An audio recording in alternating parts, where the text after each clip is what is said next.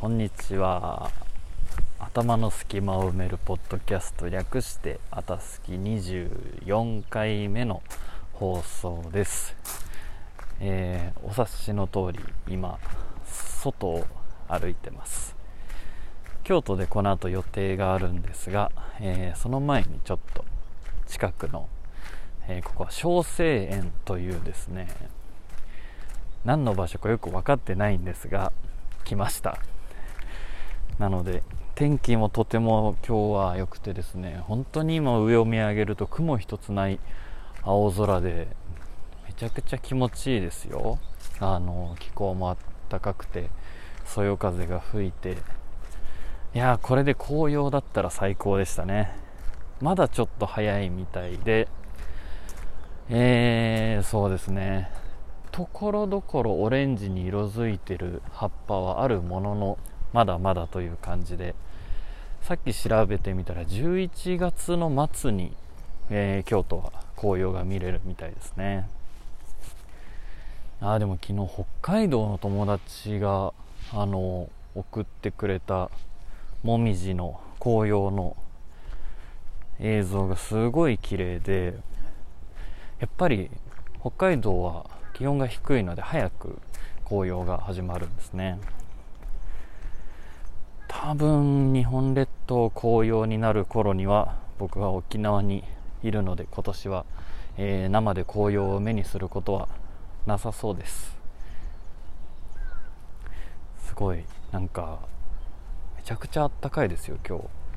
あの今一応カモフラージュのためにパーカーを着てるんですけど、えーパーカーを脱いで半袖になりたいと思います。半袖短パンで沖縄にいる時と全く同じ格好になりますがちょっと携帯を置きますね。これ今ピンマイクで喋ってるんですけど音は大丈夫なんでしょうか？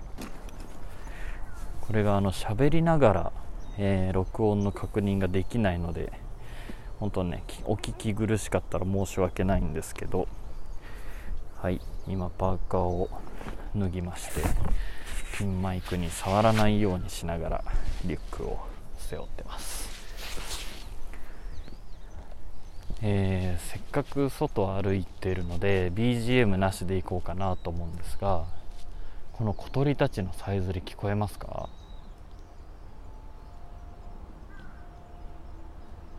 どうでしょう？聞こえてるんでしょうか？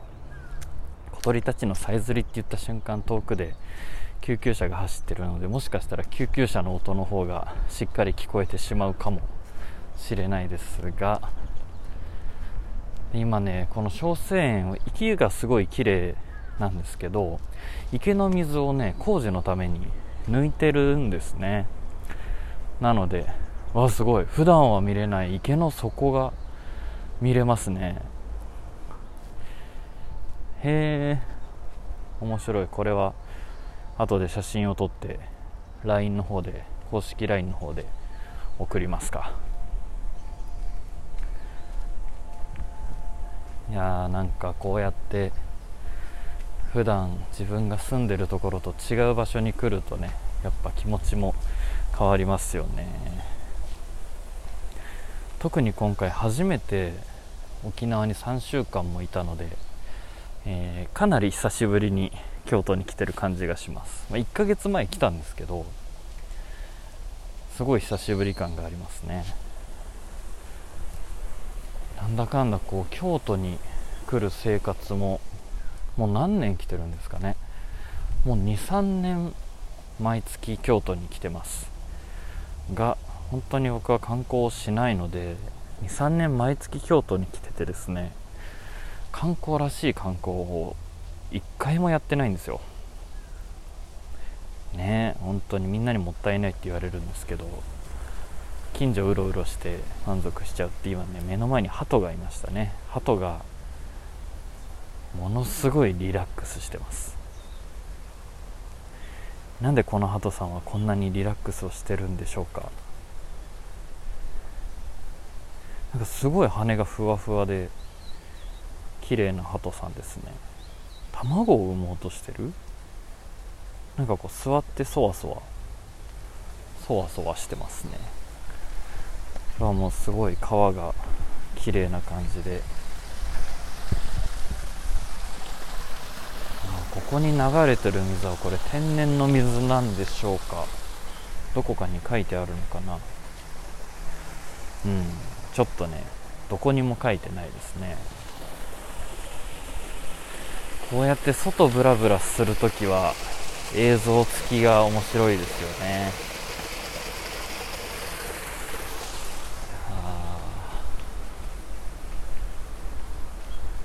ああすごい。もう紅葉だったらすごい綺麗なんだろうなっていう僕今すごいって2回言いましたね。紅葉だったらめちゃくちゃ綺麗な景色なんだろうなという作りですねここは。京都ってってねすごいですよね。僕が外国人だったら絶対ハマるでしょうね。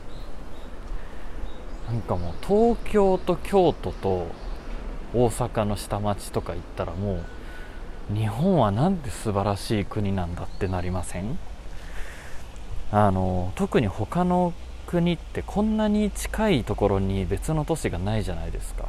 アメリカなんて言ったら分かりますけど例えばロサンゼルスとサンフランシスコなんて東京と北海道ぐらいもっとですかね離れてますよね。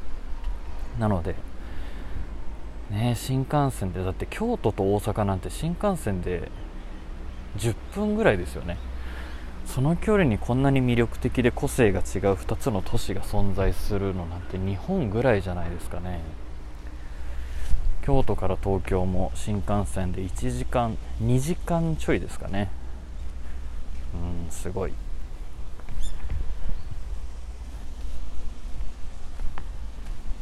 小鳥のさえずりや水の流れる音が皆さんには届いているんでしょうか。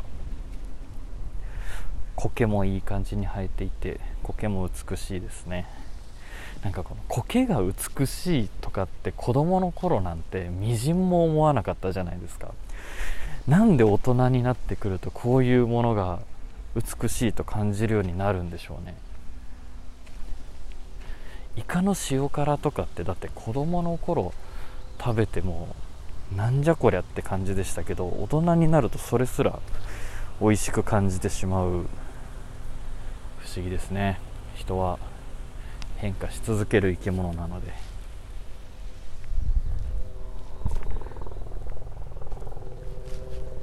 ちなみにこの小生園は京都駅から歩いて来れる範囲にあります、えー、入場料が500円かかりますがとても静かで穏やかで緑がたくさんあって雰囲気のいいところです。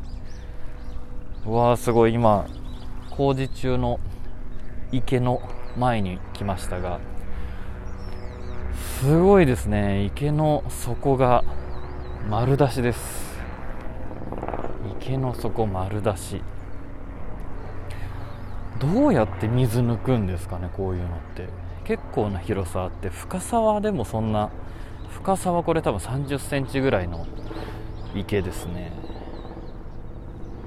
いやすごい。ここに住んでたお魚さんたちも一体どこに行ってしまったんでしょうか。お魚さんは住んでなかったんでしょうか？でもこうやってコロナの期間で観光客が減ってるからこそあの普段できないメンテナンスができますよねこういうところは。そしてまた綺麗になって人々が戻ってくる頃に美しい景色を見せてくれたら嬉しいですねねそれまで維持するのが大変だと思いますけど。他のお寺と違ってここは500円のあの入園料を取ってるのでまあ大丈夫かなとは思います。そしてね意外と人がいらっしゃいますね。いろんな方々が。今日は平日の朝なので、えー、まあ、大人の方々がお散歩したり写真を撮りに来たりっていう感じで今僕の目の前を綺麗な蝶々が飛んでいきました。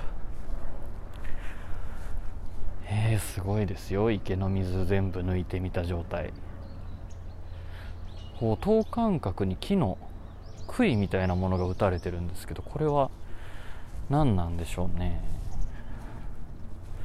多分ここにいる全大人がこれは何なんだろうって思いながら歩いてますね。足元も。草でふかふかです。なんかこうやってコンクリートじゃないところを歩くって意外と日常ないですよね。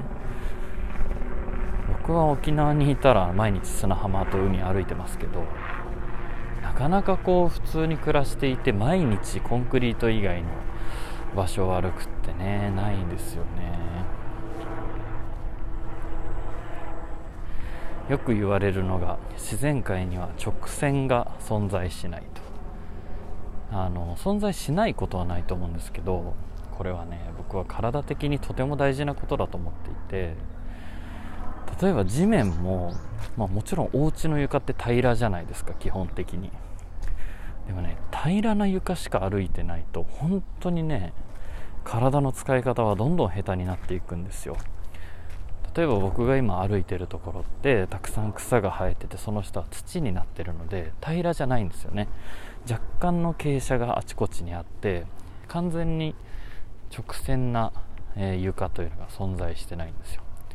でこういうところを歩くとあの普段ね真っ平らなところを歩く時には使わないような動きを細かく調節するね筋肉とかその筋肉を動かすための微妙な神経の使い方とかがねあの活性化するんですよ。でそうするとねいろんな動きいろんな場所いろんなバリエーションにね対応できる体になっていくんですね。なのでバリアフリーとは逆の考え方ですが、えー、なるべく体に優しくない場所を歩いたり走ったり暮らしの中で取り入れた方が体的にはいいです。エビデンスはないですがゆくゆくエビデンスは、えー、証明されていくと思います。これに関しては。そうするとね何事もそうなんですよ。結局何も起こらないいつも通りの道を進んでいるとねどんどん能力って落ちていくんですよね。工夫しなくていいし対応しなくていいので人はね本当に僕を含め怠惰な生き物ですから甘やかすとねどこまででも甘えちゃうんですよ。よっぽど強い意志を持ってない限り。なので普段暮らす道も普段暮らす道？道では暮らしてないですね。普段歩く道もやることも意図的にちょっと凸凹な方を選び続けるといいなと僕は思ってます。すごい大きな大木を切った跡がありますね。えー、あの大木を切った後の幹というか切り株だけが今目の前にあるんですけどあ今上をヘリコプターが通過してます。切り株だけで直径2メートルぐらいありますね。わあなんで切っちゃったんでしょうね。これ折れちゃったんでしょうか途中で。これは生えてたらものすごい大きな木だったでしょうね。すごい。樹齢何千年の木とかってすごいですよね。動かないんですよ。同じ場所に何千年も居続けるって。想像できないですよね。まあ、もちろん人間はそんなことできないんですけど。いやすごい。僕前もこの小生に来たことがあってその時はねなんか5分ぐらいでぐるっと回って出ちゃったんですよ。でもこうやって喋ってるとこう逆に僕の中にも気づきが生まれていいですね。あ僕が前回ここ来た時はあの「スラムダンクや「バカボンド」っていう漫画を描いた井上武彦さんという方が今ですね水墨画も描いてるんですよ。でその井上武彦さんが屏風に親鸞でしたっけ、えー、誰かの絵を描いてそれの展示があったんです。この小生園で。それをね前見に来ました。すごかったですね。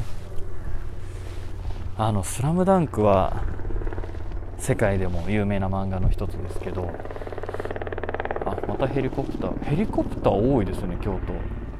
さっきからずっと飛び続けてるような。はい「スラムダンクを書いてた井上武彦さんがですね今「バガボンド」っていう宮本武蔵をテーマにした漫画を描いてるんですがすごいんですよ。もう完全に大人向けなんで子供が読んでも全く面白くないと思うんですけどもちろん宮本武蔵の話なんで侍というか武士のいろいろ刀で戦うお話なんですがもともとねあの他の漫画家さんと同じようにペンで描いてたんですが井上先生は途中からそのペンに表現の限界を感じて墨と筆で漫画を描き始めたんですね。で今も今多分救済中なんですけど、えー、バカボンドの絵を見るとですね本当に漫画というよりもう日本画に近いというかね水墨画で漫画を描いてるんですよ。まあとてつもない。でそうやって水、えー、水じゃないや墨と筆で描き続けてたらですね現存する日本画家のトップクラスの人になってしまいましてそれでこの小生園で井上先生の描いた絵が展示されるっていうことがあったんですよ。まあすごいですよね。井上武彦さんは本当に漫画家としてもすごいんですけど体の使い方もすごくてですね。あの古武術古の武術と書いて古武術の達人の河野義則先生というその道ではもう知らない人はいないぐらい有名な方がいるんですけどその古武術の、えー、河野義則先生と井上武彦先生で対談の本を出してたりですね。本当に漫画もトップクラスですけど体に関する知識や使い方もトップクラスの方なんですよ。えー、そういう方が描く漫画っていうのはやっぱり普通の漫画家さんでは描けない身体表現がたくさん書かれているのであの体の勉強をしてる方体の勉強をしたい方人間のそうですね。人間の体が持つ可能性を絵として見てみたい方はバカボンドを強くおすすめします。僕が知る限りではあの方以上に人間の体を描くのがうまい日本人はいないと思います。今生きてる方の中で。ヘリコプターがさっきから何往復もしてるんですけど指名手配犯でも逃げたんですかこれ？何でしょう。もう今これ3往復目ぐらい。あそしていいですね。今こう小生園の、えー、古い日本家屋の縁側に座って皆さんおしゃべりしてます。この光景ってもう何でしょう。外国人が思い描く理想の日本の一つですよね。日本家屋の縁側でお茶を飲みながらのんびりおしゃべりをしてお庭を眺める。うんいいですね。こう僕は基本的にマンションにしか住んだことがない。一時期2年間だけ一軒家に住んでたことがあるんですけどでも基本的にあのマンション暮らしなんですよ。生まれた時からずっとね。なのでこう広いお庭があるお家って住んだことがないんですね。どんな感じなんですか？広いお庭があるお家って。あすごい賑やかな声が聞こえるのはこれ多分近くの小学校ですね。すごいな自分が通ってる学校のすぐ近くにこんな広いお寺がお寺？ここお寺なんですか小生？お寺ではないのかな？パンフレットをもらったんでね。ちょっとパンフレットを開いてみましょうか。あの歩きながら携帯を手に持ちながら喋ってたんですけどよくよく考えたらピンマイクがついてるので携帯を手に持つ理由はなかったですね。ということで、えー、ちょっとリュックから出しますパンフレット。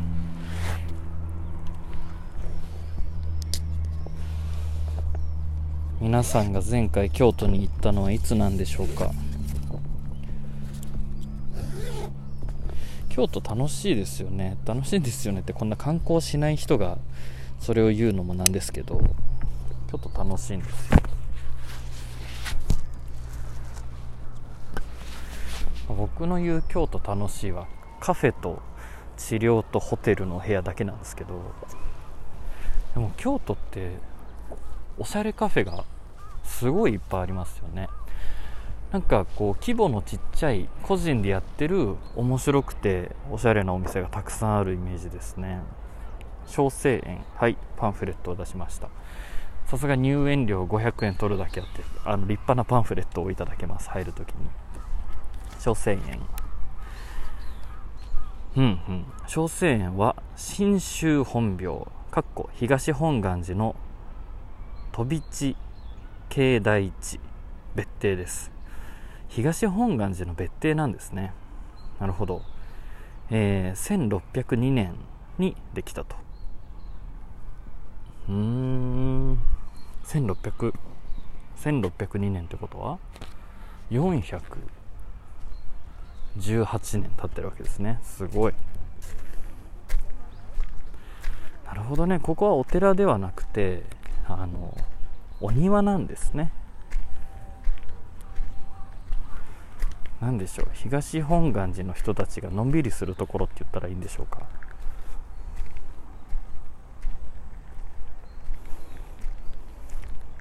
うん。なるほど。庭園なんですねここは。小生園。ごい贅沢ですよね。こんなお庭を作ったんですね当時の偉い人は。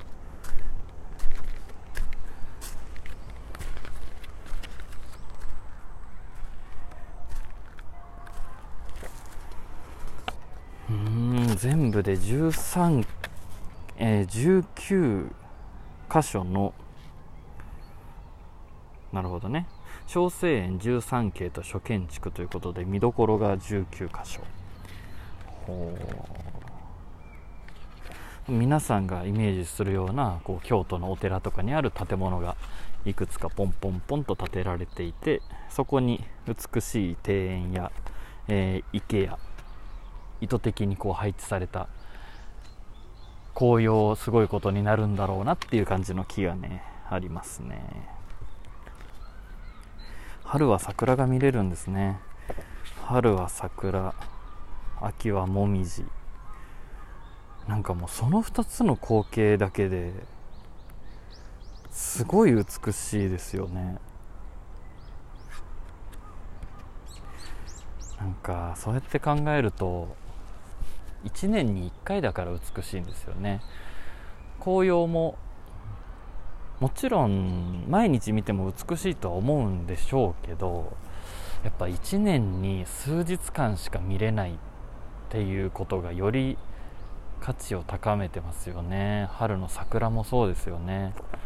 いつも見れないからより美しいと感じる、うん、あ東本願寺はここから歩いてすぐのところにあるんですね。この感じだと歩いて10分もしない距離にあります。へえ。パンフレットを出しといてね全然読まないっていうちょっとね難しい言葉が多いのでね読むとね皆さん眠くなっちゃいますね。寝落ちで聞いてる人にはちょうどいいんですけどね。うん。ニコライ2世も来たらしいですよ。東本願寺。いやすごい。がどうなんでしょう。こういう日本の歴史あるお寺とかこういう庭園ってみんな日本人すごいなって思いますけどあんまり歴史知らないじゃないですか。これって外国だと違うんですかね？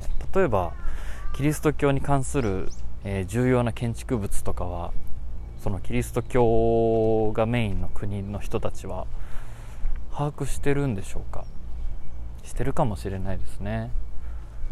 僕は18歳でアメリカに行った時に政治や宗教の話を真顔で語る彼らに倒されてしまいました。僕は全然自分の国の宗教も政治も何も語れずただただうなずくことしかできなかったという若き日のカルチャーショックでしたね。そうか世界の人たちはそういうことをちゃんと考えてるんだなってその時初めて知りました。多分そうやって自分の国のことを知った上で日本に来たら絶対楽しいですよね。僕はよく外国人の気分で街中を歩くっていうことをしてるんですけどあの全てを客観的に感じた時に絶対日本が一番外国人にとって面白い国だなって思いますよね、まあ、さっき言った通り本当にコンパクトな中にいろんな都市があって綺麗だし便利だし何より島国のこのガラパゴス的な文化がいいですよね。小生園の鳩さんはですねみんなとても滑腹が良くてツヤツヤしてますね。食べ物に困らないんでしょうね彼らは。ということでですねのんびりのんびり歩いてたら、えー、1周どころか2周してしまいましてそろそろ次の予定に向かって移動を始めようと思います。なので今日は京都の小生園からお送りしました。最後まで聞いていただいてありがとうございます。ではまた明日。